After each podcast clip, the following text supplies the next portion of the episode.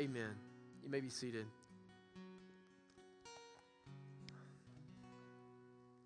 So, I have a little bit of a confession to make. My name is Cody, and I'm a gardener. I never thought I would say that. Never really thought that would be me. Never really thought that's where I was headed in my life. Uh, my dad had greenhouses when I was growing up, and I used to try and go and work in my uncle's chicken houses because I hated working in the chicken greenhouses. My grandmother, she's a, I mean, like class A green thumb, and I, I remember telling her, and she tells me, reminds me all the time, Nana, I will never, ever have flower beds like this that I have to keep up. But for whatever reason, the Lord has recently changed me and I'm in a different place in my life. And so I have gotten now where it's so bad that the very first thing I do every day when I come home is I avoid my family. I don't even go talk to them yet. I go walk in my garden, see how the flowers are looking. You know, see how the plants are going. I'm not even one of those masculine far, uh, gardeners that's growing like potatoes and stuff. Like I'm growing flowers. Flowers, that's my deal. But I've found in, in my new gardening excursions that in the right soil, at the right time, the right plant will grow. But the conditions have to be just right. That if you plant the wrong things, they'll turn yellow, or they'll turn, if there's not enough acid, if there's not enough nitrogen, they'll rot away. If the if the get too much water, the roots will grow fungus and rot away, and they won't make it. That if you have something that needs shade and you put it in full sun, it'll wither away. If you put have something that needs full sun and you put it in full shade, then it's not ever going to have the nutrients and uh, to be able to, to charge it up and to grow as it was intended to grow. And so as a result, plants die a lot especially in the beginning of a, of a gardener's journey. The plants die a lot, and they all die in slightly different ways. Some of them are like my dogwood trees. I, I planted these dogwood trees that the guy at Trade Day said were going to be healthy, good dogwood trees. They didn't have any leaves on them when I bought them, but I took the man's word for it. I dug the hole, and that was fun in and of itself. And so I dug the hole, planted these dogwood trees. I watered them, and I watered them, and I watered them, and never one solitary leaf. And so eventually I just pulled these dogwood trees up and I broke them over my knee, and they were dead, dry, dead in the middle of them. Other plants are more like some begonias that I planted. They sprung up, man, and they were beautiful, spectacular, full, and just like see them from the road, vibrant. And it was like one day I just came home and they were dead. I don't even know what happened. I still don't know what happened. Dead. Others are like my soft touch holly. Just vibrant, new growth, seem to be doing well, but then got one little brown spot, and then a bigger brown spot, and slowly decayed and died. What I want us to see this morning is that this very picture is the picture of the human heart when it comes to the gospel that when the gospel comes to the right soil and the right heart at the right time that it can take root and transform a man tra- take root and transform a woman but if the soil of your heart is wrong if the soil of your heart is is is toxic then the gospel will not take root there. In fact, the gospel will go into your heart and it will die, it will wither away in you. So this morning, I ask you to evaluate your heart. I ask you to, to look at the soil of your heart to see what the gospel finds there when it comes. If you have your Bibles, turn with me to Matthew chapter 13. Matthew chapter 13. We're coming to a, a transition, a transitional time in the book of Matthew, a transitional time in the ministry of Jesus. So if you would stand with me as we read God's word together. This morning, we're going to do something a little weird. We'll read the first nine verses together, and then we're going to skip over to verse 18 and read through verse 23, and then we'll come back to verses 10 through 17 next week. And God's word says in 13:1, that same day Jesus went out of the house and sat beside the sea. And great crowds gathered about him so that he got into a boat and sat down. And the whole crowd stood on the beach, and he told them many things in parables, saying, A sower went out to sow. And as he sowed, some seeds fell along the path, and the birds came and devoured them. Other seeds fell on rocky ground where they did not have much soil, and immediately they sprang up, since they had no depth of soil. But when the sun rose, they were scorched. And since they had no root, they withered away. Other seeds fell among thorns, and the thorns grew up and choked them. Other seeds fell on good soil and produced grain, some a hundredfold, some sixty, some thirty. He who has ears, let him hear. Skip over to verse 18. Hear then the parable of the sower. When anyone hears the word of the kingdom and does not understand it, the evil one comes and snatches away what has been sown in his heart. This is what was sown along the path. As for what was sown on rocky ground, this is the one who hears the word and immediately receives it with joy. Yet he has no root in himself, but endures for a while. And when tribulation or persecution arises on account of the word, immediately he falls away. As for what was sown among the thorns, this is the one who hears the word, but the cares of the world and the deceitfulness of riches choke the word, and it proves unfaith, unfruitful. As for what was sown on good soil, this is the one who hears the word and understands it. He indeed bears fruit and yields, in one case a hundredfold, in another sixty, and in another thirty. May God bless the reading and the preaching of his inerrant word this morning. You may be seated. So when we come to Matthew chapter uh, 13, we're seeing a shift in the ministry of Jesus. Up until this point, we really have not seen many parables in the teaching of Jesus in the book of Matthew. But here we are in Matthew 13, and we we actually see seven successive parables that are taught by Jesus. And we're going to be walking through those over the next seven, eight weeks or so. And so we come to this particular parable, and we're kind of struck because it says that a big crowd is gathered around Jesus and Jesus, so, has gotten into a boat, I guess so the crowd can probably see him and hear him. And he rows out from the shore and kind of uses the boat as like an old, uh, ready made pulpit. Now, I think this is a good time for us to discuss exactly what a parable is. We're going to go in a lot greater depth on this next week so that we can kind of understand it a little bit more. But just, just kind of broad level, uh, surface level understanding of parable. A parable is an earthly story with a heavenly meaning. A parable is an earthly story with a heavenly meaning. It's something that, that Jesus uses both to reveal his identity and to conceal his identity from people.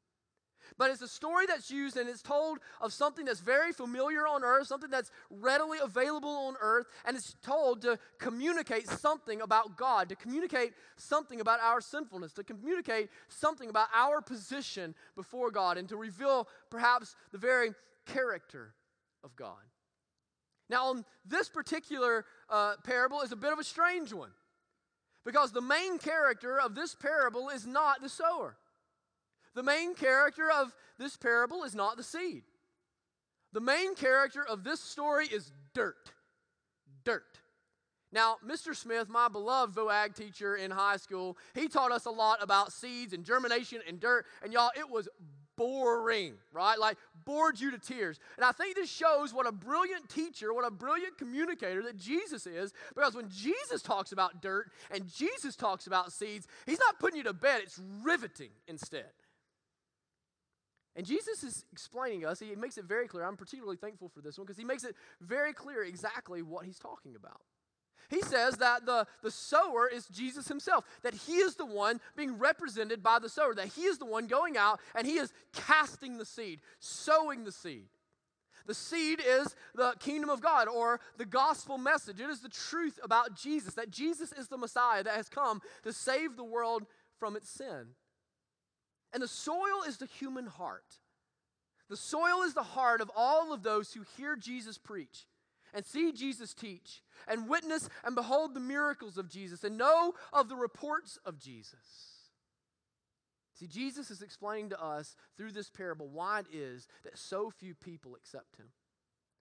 Jesus is explaining to us in this parable why it is, as we've walked through the first 12 chapters of Matthew, and over and over and over, we see multitudes rejecting him, multitudes receiving judgment from him, and only a few coming to him. He's making it clear so that, that we aren't taken back and aren't misunderstanding the situation at hand. And so, what Jesus is teaching us is that the rejection of all of those listeners, the rejection of all of those witnesses of his, of his miracles, is not the result of a bad messenger. Jesus is the messenger, and the messenger is good. The problem is not the result of a bad message. The message is the kingdom of God, it is the hope for man, it is the opportunity for a person to be right with God. Rather, the problem is with the person, with bad soil in their hearts. You know, I often find it true that when I come to the Word of God, I find it offensive. I often find it true that when I preach the Word of God, it is uh, offensive to people. That it finds kind of where we are in those lives that we get really comfortable living and we get really content living. Those sins that we kind of warm up to and be- begin to convince ourselves and deceive ourselves that they really aren't that bad. That the Word of God comes in and it speaks to those things and it causes us to flare up and to bow up and to think, man, that can't be right. It takes all of those kind of those worldviews that kind of come into our mind and they kind of mush up together and blend in together to form this kind of eclectic worldview. They all, all come together in our minds and we have all of our reasons for why we believe what we believe and why we think what we think. And then all of a sudden we come to something in the Bible that is completely the opposite of everything we've ever believed. And what do we do? We say, well, that can't be right. That can't be what that means. That can't be actually what the Bible is saying. I just need some more context, obviously. I need some better cultural study on the text, obviously. And we're taking offense. And we're wanting to project back into it what we believe and make the scriptures say what we want it to say. But, brothers and sisters, that should not be our first response to the Bible. Our first response to the Bible should not be to try to explain away what we have difficulty with to try to explain away what brings offense to our worldview. Because you see, the problem is not with the message, the problem is not with the messenger. The problem is with your heart. Your heart is exceedingly wicked. Your heart is exceedingly deceptive. Your heart is what's always confusing you and wanting the Bible to be other than it is. And so let it be true of us that the first reflex that we have is to not take offense to the message to not take offense to the messenger, but instead to search out the inconsistencies in our lives in accordance with the scripture and root them out and put them to death so that we might be closer to the character of God. Jesus, in this parable, describes four different types of soil. The first soil that Jesus describes is a soil that seems on the outside not to have a chance to begin with, does it? It says that, that Jesus, that the sower is out and he's, he's casting seed, and some of the seed falls on a path. And having fallen on a path, something that's really going to make you nervous, Alan, is a bunch of birds come swooping in and they begin to eat the seed away from the path. And so the, path, the, the seed is not able to take root. The seed is not able to, to, uh, to, to germinate and to produce any type of sprout or plant. Now, look, some of y'all are born and raised in White Plains and Heflin, and you grew up on the family farm, and all of this is making sense to you. All of this, you understand the whole agricultural world. But now, some of y'all, some of y'all are transplants, all right? Some of y'all are transplants from Weaver and Oxford, and you're going to need some help on what it means to know what we're talking about when we're talking about farming. So, so when we're thinking about the picture here, think about all these crops that you drive by on your way to our church here in the great metropolis of Iron City. You drive by all these crops, and what do you see? You see them mostly all in very neat rows, don't you? They're in very clearly defined rows where the ground had been plowed up and the seed placed, and on either side of the crop is a path, right? Uh, on either side is what what kind of stands out typically around here is like a, a red clay that, that has been left. It hasn't been plowed, it hasn't been planted, and the farmer will use that to go and to check on his crops or perhaps to, in the midst of this drought that we've been in, to bring irrigation through there. A variety of things the, the farmer will use this path for.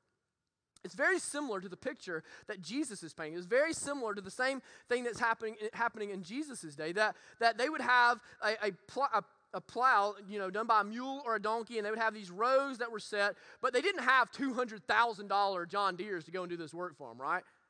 So, so the way that they had to do it is they had to broadcast it. They had to broadcast seed uh, just everywhere, like just throwing it out by hand.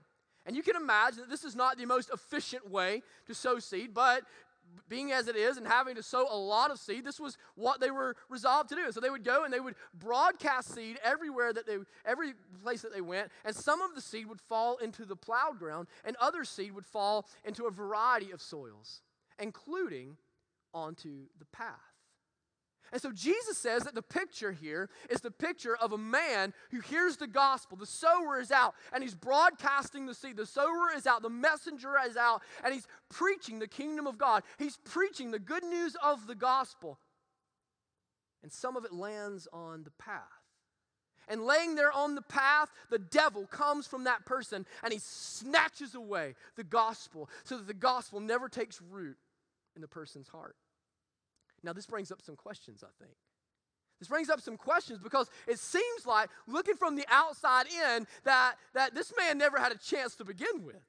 It seems like that this man shouldn't even be held accountable because how was it his fault that the devil came and snatched away the gospel?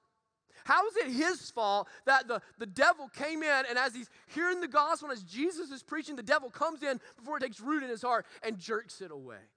And I believe here that the picture of God's sovereignty and the, the electing choice of God, I believe that's in view here. I mean, after all, Romans 9 18 says that, that God will have mercy on whomever he will have mercy, and that God will harden whomever he will harden. But that's a partial picture. That's a partial picture. Because you see, when you think about what Jesus is saying, is this not just about the devil snatching it away? It's the fact that if the seed would have remained there or not, it wouldn't have taken root. You see, this was a path. This was the path that the farmer used day in and day out to walk his crops, to give them water, to give them nutrients, to, to pull from them the weeds. And day after day after day, this farmer is walking on this path and he's packing down this dirt, and the dirt is becoming hardened and hard, more hard, and harder and harder and harder the, the, the packing is becoming denser and denser and denser. So the seed falls on the path, and the path is so firm, the soil is so packed down tight that the, the seed can't wiggle its way into the dirt and germinates. You, you know what God has to do to harden your heart? Absolutely nothing. Absolutely nothing. God has to take absolutely no decisive action in your life to harden your heart. Whether the, the devil snatches it away or not, your heart is hard.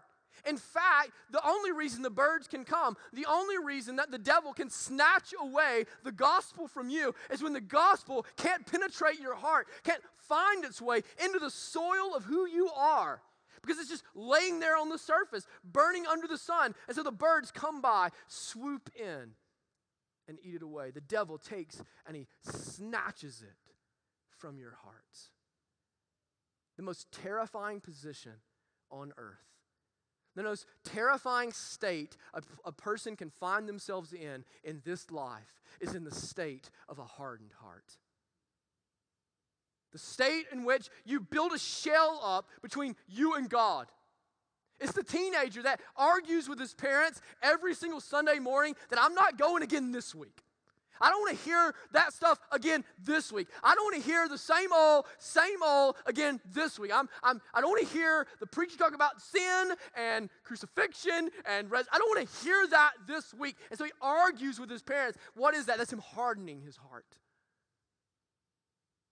Perhaps even better said, that's him demonstrating the hardness of his heart. This is the, the husband that cowardly sends his wife and children off to church without him because he doesn't want to be confronted in his sin again.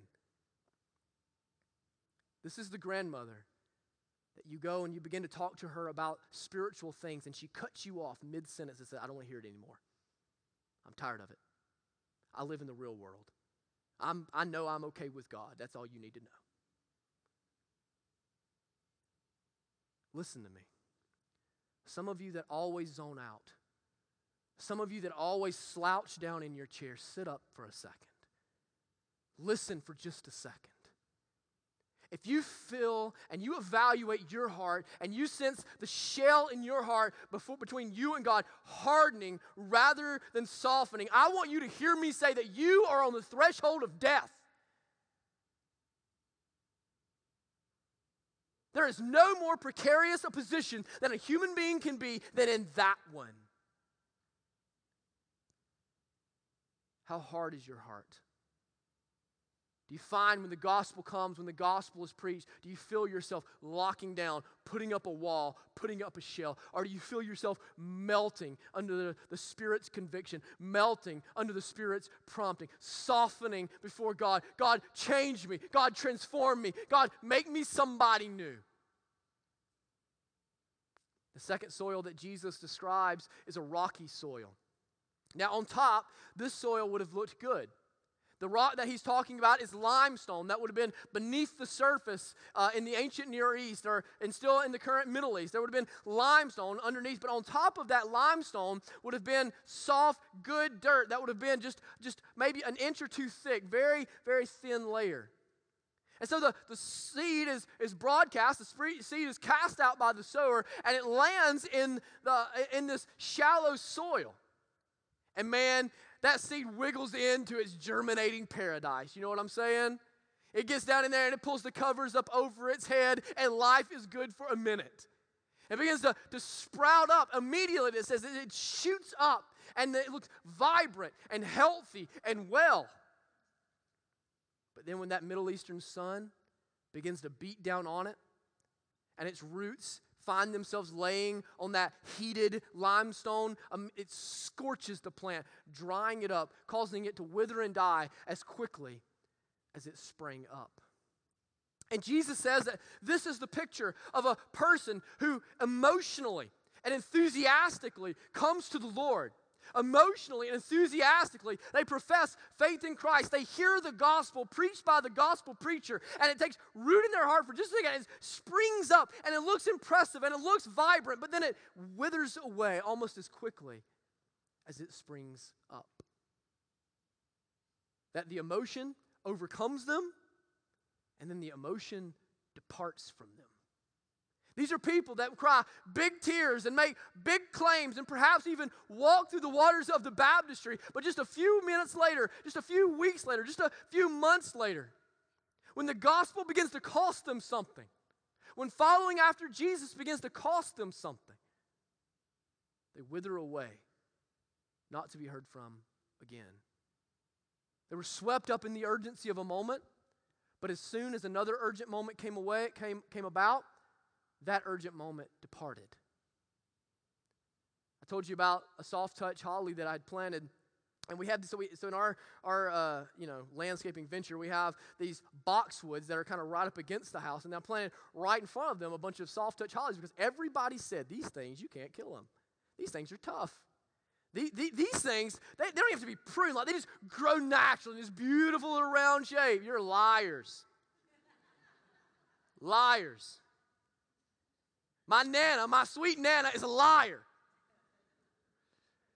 Because I grew these things, and I had one. The one on the end seemed to be growing the fastest. They had like all these little arms, like just shooting out. Oh man, look at that boss. He's like setting the pace for everybody else, saying, hey, come on, come on, shrubs. Can't catch me. I told you, confessional. Weird. I don't know. But then all of a sudden, I noticed a brown spot. I began to water a little bit more, and then I went on vacation. And when I came home from vacation, I could see it from the road. I, off in the distance, I can see the sun gleaming behind beautiful clouds in the sky, and I am locked in on a brown soft touch holly in my yard. So I go, this sucker is just totally parched, totally brown, and I just grab it by the top and I pull it up. And it pulls straight out of the ground, not one root has spread. Not one root has sprung out of it and attached itself to the soil. You see, it's the dry seasons of life that will reveal and test the roots of your faith. It's the dry seasons of life. It's the moments in which the gospel is going to cost you. It's the moments in which the following Jesus is going to be difficult. It's in the moments in which there's a potential for shame. It's in the moments in which potential to, to stop believing, to lose heart, and to lose faith. It's in those moments that you will see and you will understand the depth of the roots. And I find that for many people, they came to Jesus enthusiastically, they came to Jesus emotionally. But as the sun begins to beat down on their self made godliness, it withers it away like a soft touch holly burning under the sun.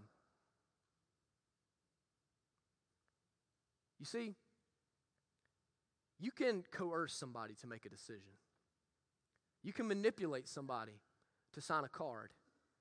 You can manipulate and, and terrify someone so much so that they'll raise their hand, perhaps even walk through the baptistry. But you know what you can't do? You can't manufacture desire. You can't coerce, manipulate, or frighten someone into loving God. You can't manipulate, coerce, or frighten someone into following Christ. There's a fear of God that comes. There's a fear of hell that's healthy. But more than that, you've got to love God. And you can't manufacture in a man desire. You can manufacture emotion. You can manufacture reason. You can manufacture urgency. You can manufacture persuasion, but you cannot manufacture desire. And if you try to live the Christian life apart from God given, spirit wrought desire, it will kill you. To try and live the Christian life apart from spirit wrought desire is, is like a branch trying to survive apart from the vine. It's, it's like an infant trying to survive apart from its mother. It's just too hard. Following Christ is just too costly. The gospel is just too costly. The life is just too hard. But if the Spirit changes you, and the Spirit changes your heart, and the Spirit changes your desire, and the Spirit changes your nature, then, then you can follow after Christ. Then you can live the gospel. Then you can count the, cro- the cost of following Jesus. Say, yes, those costs are worth it. I am in. Then you can. Look at your faith. Look at your profession of faith in Christ. Was there a time in which you may, had cried big tears and made big claims, even perhaps walked through the baptistry, but after that, you quickly fell away? And in your heart right now, you find no desire for God. You find no desire for the things of God. No hunger or thirst for righteousness is in you. Brothers and sisters, I think there's a word in there about the methods of our evangelism. There's a, there's a word in there about the way that we share the gospel with people. We don't share the gospel merely to frighten people. You cannot frighten someone into loving God. Instead, we, we share with them the, the cost of their sin, the glory of Christ, and we say, Count the cost and then come on. Count the cost and then come on. This is why true conversion usually takes years. It usually takes hearing the preached word over and over, conversations over and over. True regeneration happens in the heart as the heart is slowly melted away. Not always, but most often. So we need to, we need to let that be instructive for us. Whenever the men and women wanted to follow after Jesus, Jesus said, You better count the cost. Deny yourself, take up your cross, and follow me. The third soil that Jesus describes is a thorny soil. A thorny soil. Jesus says that the person makes an apparent profession of faith, that, that is, that the, the seed goes and it seems to take root, it seems to, to spring up. The soil seems to be nothing wrong with it. But where one plant can grow, many plants can grow. If you go and you see a desert, you know this stuff, that's a place where plants don't thrive. But you see a place where plants are growing, that's a place where almost any plant can grow. And so, where this little sprig of faith had shot up, other thorns began to grow there as well. Eventually, the thorns are so much larger than the sprig from the seed that they choke the seed out, smothering it, causing it to wither away and die. And Jesus says that this is the person who tries to hold on to Jesus and hold on to the world at the same time. That this is a person who tries to kind of stay middle of the road. Not really a radical for Jesus, but not really anti Jesus. They kind of want to live a normal life in, uh, in White Plains, Alabama over here, and they kind of want to be right with God over here. And so they kind of just try to sh- figure out how to shoot the center of that and navigate that right down the middle. That this is the person that comes to Jesus and says, I've got a fast car, I've got a nice house, I've got a good job. I've got a pretty wife. I've got obedient children, so I must need some God in there too. I just got to kind of get the grand slam here. I got to hit the trifecta. I've got to get this the way that I want it. So, so the only thing that my life is missing is I just need to, to add into it some Christianity. I just need to add into it some Jesus. And then, then my life will be full. Then my life will be complete. But what does Jesus say? He said, This is a heart in which faith can't live. This is a heart in which Jesus does not control. They came to Jesus because they wanted to complete their life, but they came to Jesus not wanting Jesus to control their life. You see, what they are is they are a consumer, not a Christian. They're a consumer, not a Christian. They want the rewards of Jesus, they want the fellowship of Jesus. They want heaven through Jesus, but they do not want to commit to Jesus. They do not want to surrender to Jesus. They do not want to follow Jesus. They're a consumer, not a Christian. They come to Jesus and they're like a husband who loves that his wife, he loves his wife's beauty, but he doesn't love his wife. They come to Jesus and they love Jesus' rewards, but they don't actually love Jesus. They love the idea of heaven, but they don't love Christ. They love the idea of being right with God, but they don't like being surrendered to Him. So Jesus says the, the deceitfulness of the riches, the deception of all the things that they see in the world, all the, the allure toward the appetites that are in their soul draws them in and causes them to walk away from Christ and walk into the world. I ask you to look at your heart. Are you a consumer or are you a Christian? Are you a consumer, a consumer of spiritual products? A consumer of, of spiritual things? Getting them the way that you want them, getting them the way that you're looking for them? Or are you a Christian under the control of Christ Jesus, bowed down to Him, surrendered to Him? See, Jesus is not interested in adding to your treasure. Jesus is not interested in being the one who comes in and completes the treasure that you've already amassed.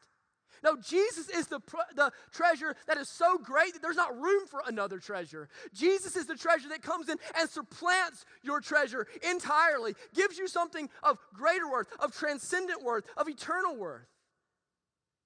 But He is not interested in sharing you with the world. It's like the rich young ruler, right? He comes to Jesus and he says, Jesus, what else do I need to do? What else do I need to do so that I can have eternal life? Jesus says, Well, the Bible says to love the Lord your God with all your heart, mind, strength, and soul. And he said, Got it. Done. Well, th- then it says, honor your parent, uh, honor your parents. Uh, don't kill. Walk through the. Guys, been doing those for years. I'm good. And Jesus looks at him and cuts him to the soul. And he says, Well, go and sell everything that you own and then come and follow me. And the man left and abandoned Jesus sad because he had great wealth. This is how often we come to Christ. Jesus, we just need to complete our fortune. Jesus, we just need to complete our lives. And Jesus is saying, No, you don't understand. Abandon your life and come to me. Betray your life and come to me. Are you a consumer or are you a Christian, brothers and sisters? If you were to look for a church, how would you search for it? Would you search for a church the same way that you would search for a theme park for your family? Looking for the best attractions and the greatest show? Or would you look for depth? Would you look for the gospel? Would you look for a place that could use you in service? Would you, would you look for a place in which you can fellowship with the church family and go deep with one another and be held accountable and confronted in your sin? When you come, are you, are you looking to consume products? Are you wanting to know how can I be closer to Christ? How can I walk nearer with Jesus? How can I honor him more with my life? In verses 9 and 18, I think there's, a, there's something there that's very subtle. It's easy for us to miss. At the end of verse 9, Jesus says, He who has ears, let him hear. Verse 18, he almost repeats himself, basically a different version. He says, Hear then the parable of the sower. This is something that Jesus is often saying. And I think here he's telling his disciples to especially listen up, pay attention. Because you see, his disciples were those to whom the Father was revealing these things, right? You've heard, you remember as we've kind of went through that Jesus says, Blessed is the man that my Father reveals this to him. That they are able to see and perceive spiritual things, that they're able to, to see and understand things that, that the natural mind cannot understand. And we see Jesus being particularly interested in making sure that his disciples understand this because he pulls them aside and explains it to them so that they will know. So here's what I think that tells us all of those things describe a lost person.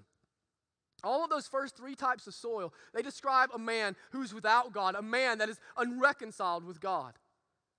But it is, it is possible to be a saved person and have some of those same characteristics in your life. That, that it's possible to be a disciple of Christ and still find times in which your heart is hardened. That it's possible to be a disciple of Christ and still find time. It can't be all the time, it can't be pervasive, but there are still times in your life in which you can see and, and realize that your faith is shallow and just emotional. And you make commitments that you don't back up. That there are times in which it may be true of you, in which your eyes are caught by the allure of the world, and not as much by Christ. But I want to caution you this is not reason for relief.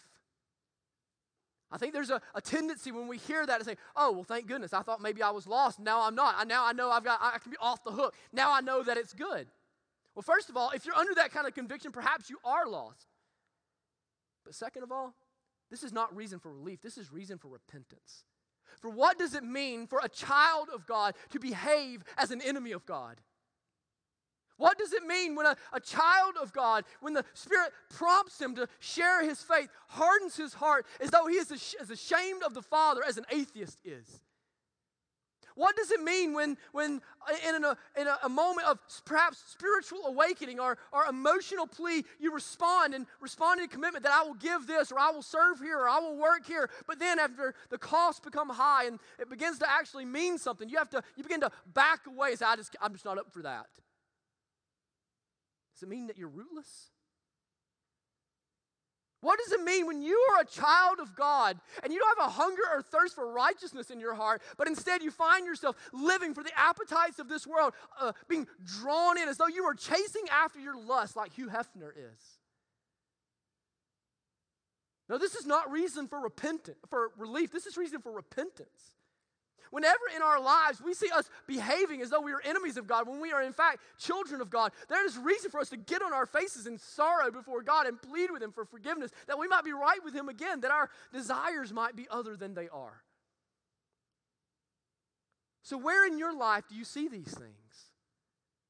Where in your life do you feel your heart hardening?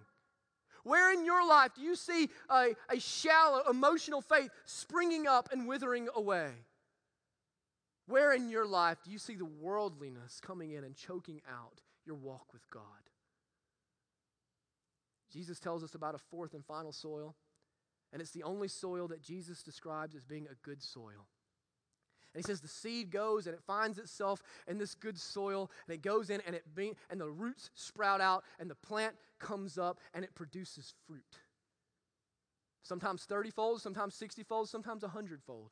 It produces fruit. That the tree goes in, the roots spread out, the tree matures, the plant matures, and then it multiplies. The vision of our church is to make disciples who are maturing and multiplying to the ends of the earth for the glory of God. Because you see, a Christian must necessarily mature. A Christian must necessarily be fruitful. The Bible has no other understanding of what a Christian is. Jesus has no other understanding of what a Christian is. A Christian is someone who grows in the faith, matures in godliness, and multiplies themselves out, calling other people to come to Christ, calling other people to follow after him with all of their hearts. This is who a Christian is. This is the very definition of what defines a Christian. That to ask a Christian to remain immature would be like asking grass to remain dormant, or an apple tree to remain barren, or a rose bush to not bloom. It goes completely against its nature. Completely against its nature. That the Spirit has come and taken residence in us and has completely and utterly changed our, our nature so that now we might bear fruit for the kingdom of God. There are not two classifications of Christians in the Bible. There are not Christians who are faithful in church and go on mission trips, and other Christians who kind of just come when they can and don't really think about God the rest of the time. In the Bible, there are not Christians who just bless their meal and others who devote themselves to prayer. In the Bible, there are not Christians that are generous and radical and others that are stingy and greedy. In the Bible, there are only Christians committed to the causes of Christ with all of their hearts and all of their lives and all of their energy, going after Him, bearing fruit, growing up day after day after day. And so I tell you, church, be fruitful. Be fruitful. Pursue Christ. Go up in Christ. Grow and mature and season. Don't be content with where you are. The glories of God are inexhaustible. You can go as deep in Him as you want to go. So keep going and keep plowing and keep pursuing and keep exploring and keep discovering His manifold mercies and His supreme glory in the midst of all of this wreck that is our world. Be fruitful. And I tell you that not to burden you. I tell you that so that you can finally realize the joy that comes with being who God has made you to be in Christ Jesus, so that you might finally realize the full glory of your new identity in Christ Jesus. Be fruitful. Let's pray together.